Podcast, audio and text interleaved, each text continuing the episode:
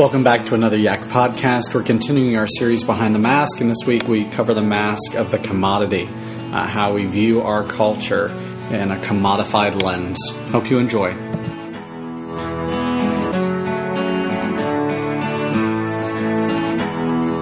ever put on 3D glasses? They look ridiculous, let's be real. Absolutely ridiculous. Anything that changes color, shading of the world around you, looks silly on anyone. If you think they make you hip, you are wrong. Um, you remember we talked about absolute truth when we covered apologetics. This is one of those absolute truths. Everyone looks silly when they wear such glasses. They do, however, do one thing, and that is they change the way we see the world around us. If you are wearing 3D glasses and you go to a 3D movie, suddenly things pop out at you. If you are wearing sunglasses that have a color tint to them, they too change the perception of the world around you. These can be the most dangerous types of masks we wear. Ones that are that are there designed that by their design drastically change the way we see the world around us. Imagine wearing a shaded lens for the first 10 years of your life, only to take it off at your 11th birthday and find out what the color blue really looks like you would be shocked. I think many of us have had those types of moments in life, though, haven't we? We have viewed things one way our whole entire lives, and suddenly the lens is removed, and we see things completely differently. It's those aha moments in life. The next mask that we're going to discuss tonight is called the commodity mask. Uh, it's the second mask that I think is put on by us by the culture we live in. A commodity, as defined by Webster, um, is something that is bought and sold or something or someone that is useful or valued. The reason the commodity mask is on us is because we live in a culture that defines things by how they are useful and valued. If you need me to repeat th- some things tonight, like define the term, raise the clarification, so check, okay? Um, the reason, because I, I just used the term things. And the reason they use the word things, I know that's like, well, you're going to say stuff too. Um, it, these are philosophical, many times these are philosophical terms. So things is literally a thing. Um, a thing would be something material in the world. Dreams would not be considered a thing in this definition. Does that make sense? So I apologize if some of this is a little philosophical. Then we begin to see, when we see things as a commodity, we begin to see our relationships, our family, our faith as something to be valued only based on how useful it is. Again, I'm going to say that phrase again because I think it's so poignant. We begin to see when we wear the commodity masks our relationships, our family, and our faith as something to be valued only based on how useful it is, instead of the reason we should value something, which is how it reflects God. That's how we should value something. How does that reflect our Savior? It's the same reason when we hear a beautiful piece of music, at the end of the day, it reflects the beauty of Christ. It reflects the order, it reflects the beauty of sound. We see a beautiful painting. What we're seeing, the beauty there, is a reflection of God, His beauty. It plays into it. It's how things reflect Christ. Hopefully, when you meet your spouse one day, the things that attract you to them are the things that reflect Jesus. They reflect Christ. See, that's the point. How do we reflect God? If we truly are a reflection of Him, how do we begin to pull off the mask so we can best do that? Reflect Him. How do we begin to reflect God to the rest of the world? And here's our goal for tonight, and this is your first fill in the blank is that you take off the masks and begin to see a reflection of God. You begin to live as an image bearer. You are an image bearer of the Most High God. This talk, unfortunately, when it comes to the mask of the commodity, reveals a potential flaw in the goal that we need to address. And that flaw is the definition that we give God because of the mask we wear. Because we have this lens that shades the way that we see an Almighty God. And we want to make sure that this mask is off. For some of you, you get it. This mask is not an issue for you. But for many of you, this is a mask that you're going to struggle with simply because the culture pushes this mask so abundantly. This talk, uh, if we have a false view of God, then we cannot reflect Him properly. That makes sense, right? If we are wearing colored lenses, then it will affect the way that we see the world around us. This happens because we, of one mask we wear, the commodity. Again, a commodity is an article of trade, something that is bought or sold. A can of Sprite is a commodity. A piece of clothing is a commodity, something we trade or buy based on its usefulness to us. Sprite's inherent worth, how we should see it, is that it satisfies our thirst. No, that's all Uh, okay, that's, isn't that the isn't that the phrase though for it? It was in the '90s, I think. A piece of clothing, inherent worth, is one making ourselves beautiful. That's not a bad thing. Okay, and keeping ourselves clean. And in the case of most pop stars today, keeping ourselves modest. Okay, so here's the next fill in the blank. Because we live in a culture of constantly exchanging commodities, we place value on something, uh, on what something is worth based on its usefulness, not on inherent worth. This is the card you're dealt. This was not this way 70 years ago, and I would be hard pressed to say it's been like this at any other time in history. Yeah. the last one? We live in a culture of constantly changing commodities. We place value on what something is worth based on usefulness, not on inherent worth. By usefulness, I mean how that makes me happy, how that comforts me, how it defines me, how it protects me. So here's where we're going tonight. So you have a general outline. One, how did it start? Two, why does this happen? And three, what are the results of seeing God and life as a commodity? What are the results of seeing this? So, how did it start? Like most things of this age, the Industrial Revolution changed everything when it came to the way we interact with the world. This is your next fill in the blank. Suddenly, there was such an increase in products during the Industrial Revolution that people didn't just need to buy what they needed, they could buy what they wanted. People didn't just need to buy what they needed, they could buy what they wanted. Advertisements or advertisements were introduced and wanted to switch the structure of the previous phrase, the previous sentence. This is your next fill in the blank. People need to buy what they wanted. People need to buy what they wanted. That's what advertisers do. People need to buy what they want. How do advertisers do this? They promise fulfillment, they promise comfort, statues, statutes, success, happiness. According to the New York Times, you are bombarded with 3,500 desire inducing advertisements every day. 3,500 desire inducing advertisements every day.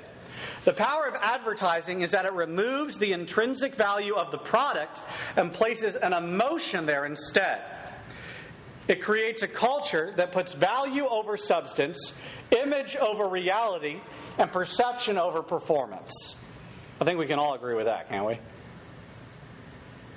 So, most of the time, something's usefulness turns into its perceived usefulness. We have been told so many times that Disneyland is the happiest place in the world that to miss out on it in one's childhood is to miss out on one's part of one's childhood. Yeah, she's like, yeah. Have you not been there? I, I've been to both. I didn't remember Disney. So, but does that make sense? We've been told that. We've been sold that because you need what you or you want what you need. You need what you want. Again, because we live in a culture of constantly exchanging commodities, we place value on what something is worth based on usefulness and not inherent worth. I'm going to say that phrase like 20 times tonight. So you'll get you'll when you go home tonight, your folks will ask you, "What did you learn?" and you can say that phrase hopefully right back to them. Okay? We look at the world through the mask of everything being a commodity, and it's encouraged by our culture, by the base of our culture, that is namely the economy.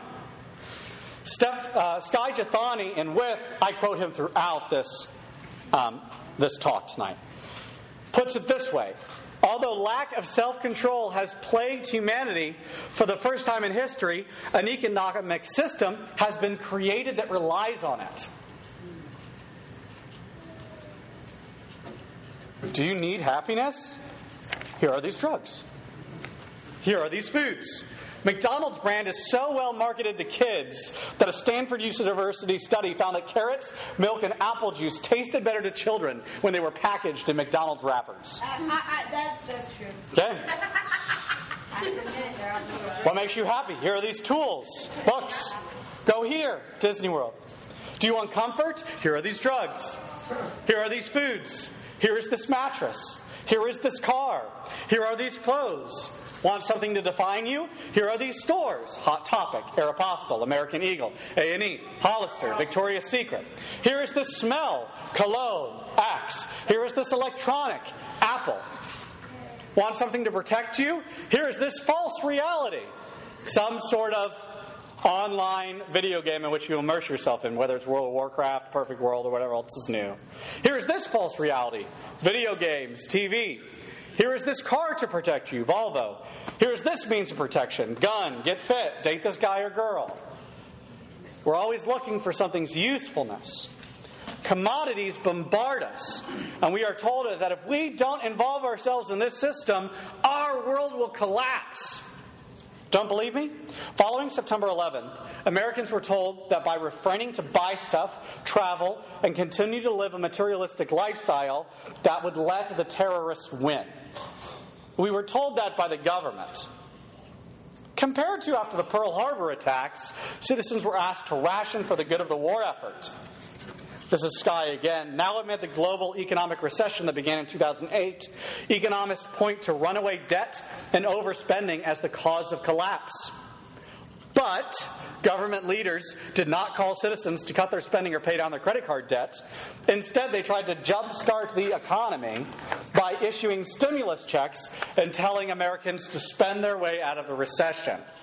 All this reveals that consumerism is more than an economic system, it is a belief system. Consumerism has, beco- has come to define our lives, our government, and even our spirituality.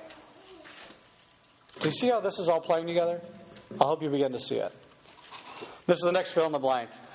Consumerism tells us this product will remove our pains and fears, but really all it does is distract us from them. Consumerism tells us this product will remove our pains and fears, but really all it does is distract us from them.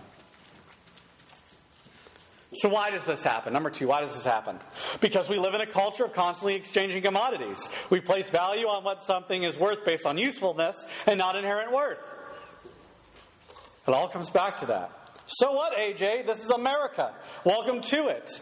This is why it's so important because this is the way we see God, or this is what the typical American teenager sees God as namely, a commodity. He is a commodity to us. We have turned God, and this is your next fill in the blank. We have turned God into a commodity. And this affects the overall goal of the series. If the goal is to take off the mask we wear and begin to see a reflection of God and begin to live as an image maker, and if we have a false view of God, then our reflection of God to this world will be as false as the masks we wear. If we're really going to take off the masks, if we're really going to reflect God, we cannot get caught up in this trap of viewing God as suddenly a commodity.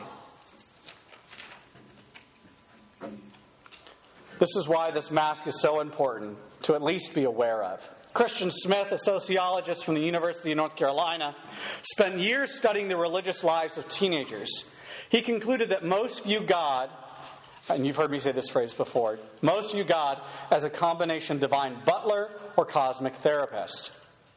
They are primarily concerned with one's own happiness, in contrast to focusing on glorifying God, learning obedience, and serving others. When asked why most teens view God as a butler or a therapist, Smith concluded it was because most of their parents hold the same understanding of God.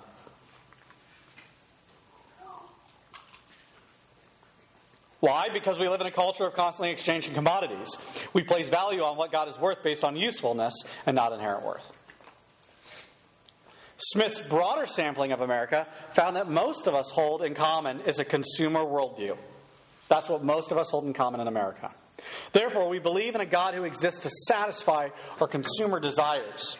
We see God as a holy vending machine who dispenses, dispenses the wares and wisdom they desire.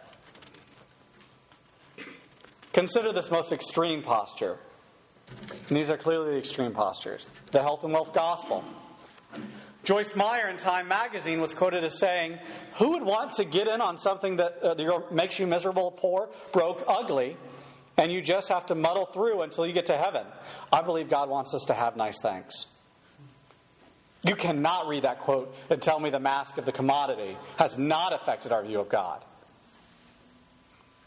Who would want to get in on something where you're miserable, poor, broken, ugly, and you just have to muddle through until you get to heaven? I believe God wants us to give us nice things. Does the Bible say this? Or does our view of the commodity God ask for this? Consider the less extreme posture, too. So, this is clearly the other side of the spectrum. A woman asked God to heal her toddler from cancer. Skye Jethani says this It is certainly not wrong to ask God for things. He invites us to ask. You have to remember that. We are placing ourselves at the center and expecting God to orbit around us. That is the dangerous part. Are we asking God to do something because you know He loves you and you want Him to center around you?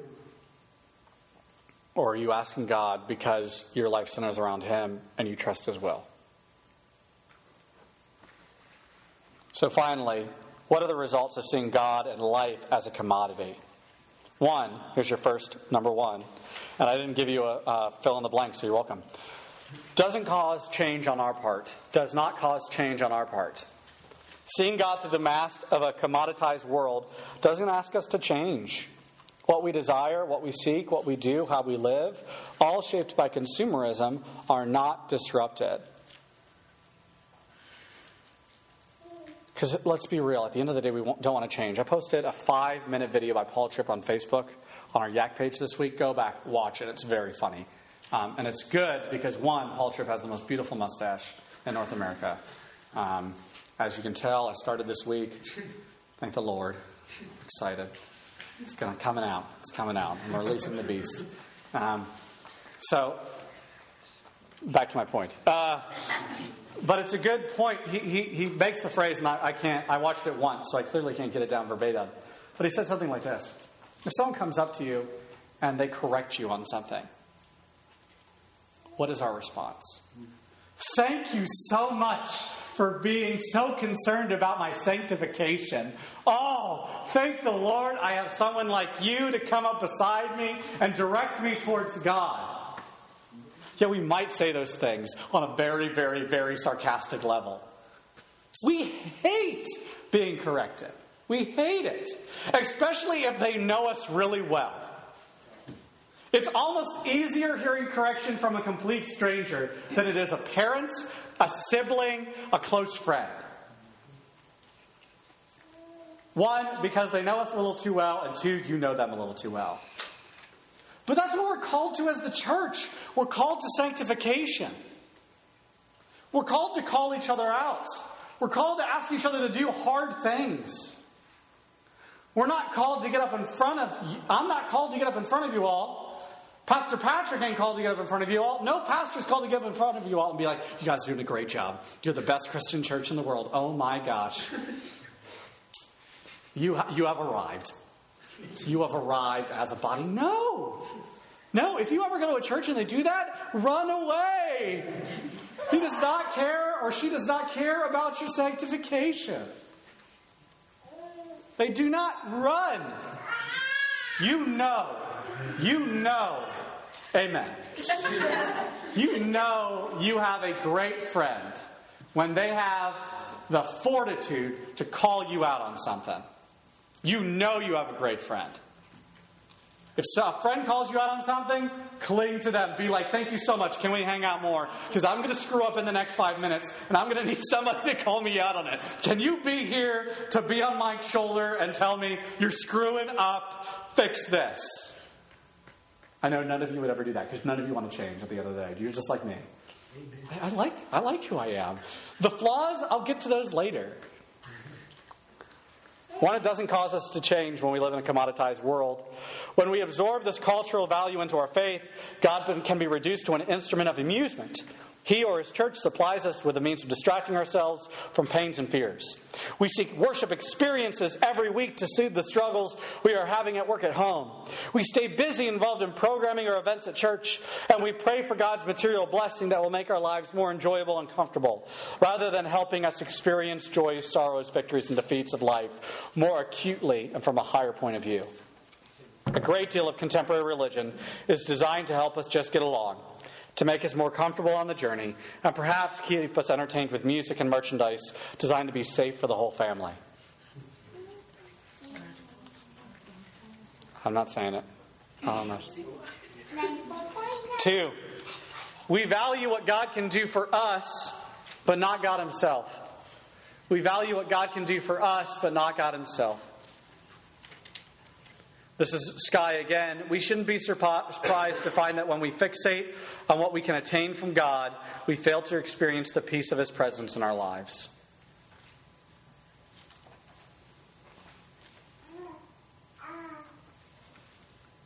And again, uh, let me, uh, let me speak a little bit more on this point. We value what God can do for us, but not God Himself. I would say that 90% of former Christians, apostates, who I've talked to on college campuses who have walked away from the faith comes down to this mask. Suddenly, God was not able to do something for them protect a friend from a drunk driver, friend or parent died of cancer. And suddenly, because they viewed God as a cosmic vending machine, they did not know how to react. That's why we're talking about this mask, because it's so deadly. Third point. And this is maybe more for the broader, but I think it's true. Reflects the problems within the church. Reflects the problems within the church. Look at the world. This is Skye again. When a marriage is no longer satisfying my desire, I can end it and try a new one. When a church community is no longer meeting my needs, I will attend a different one. And the fact that there are more men, women, and children in slavery today than at any other time in history, approximately 27 million, shows the tragic impact of this self centered mindset on the most vulnerable. Horrors like slavery, sex trafficking, abortion, euthanasia, genocide are only possible when people are seen as commodities measured by their usefulness and not by their inherent worth. Four. People aren't delivered from their problems, they hide from them. People aren't delivered from their problems, they hide from them. Comfort, not holiness, becomes the ultimate goal. We live in a very affluent area. When I talk to when people when I talk to other people from around the country and they say, What is the number one sin that Frisco deals with? I tell them they want comfort more than holiness. We will spend more time and energy to be comfortable than we will to be holy.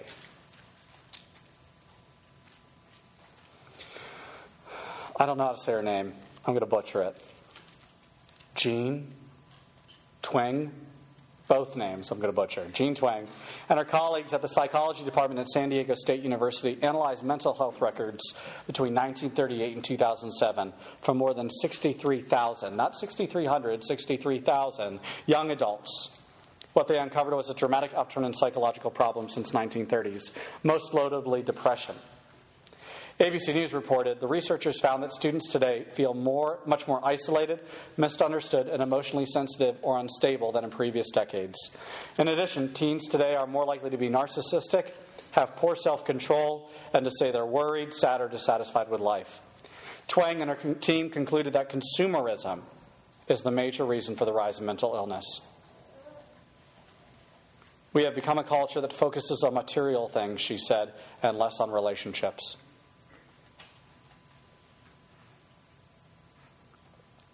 How does this change God? How does this change God? When we look at God, we may see a reflection of our consumer selves, a divine vending machine to dispense our desires. But when God looks at us, thank God, He sees His child, created in His image, who is holy and dearly loved. When God doesn't fulfill our vending machine desires, He loses His usefulness to us. Which mask will you wear? The one that God sees you as, or the one that you see God as? Thanks for listening to this Yak podcast. If you want more information on Yak, you can visit us at cccfrisco.org. Tune in next week.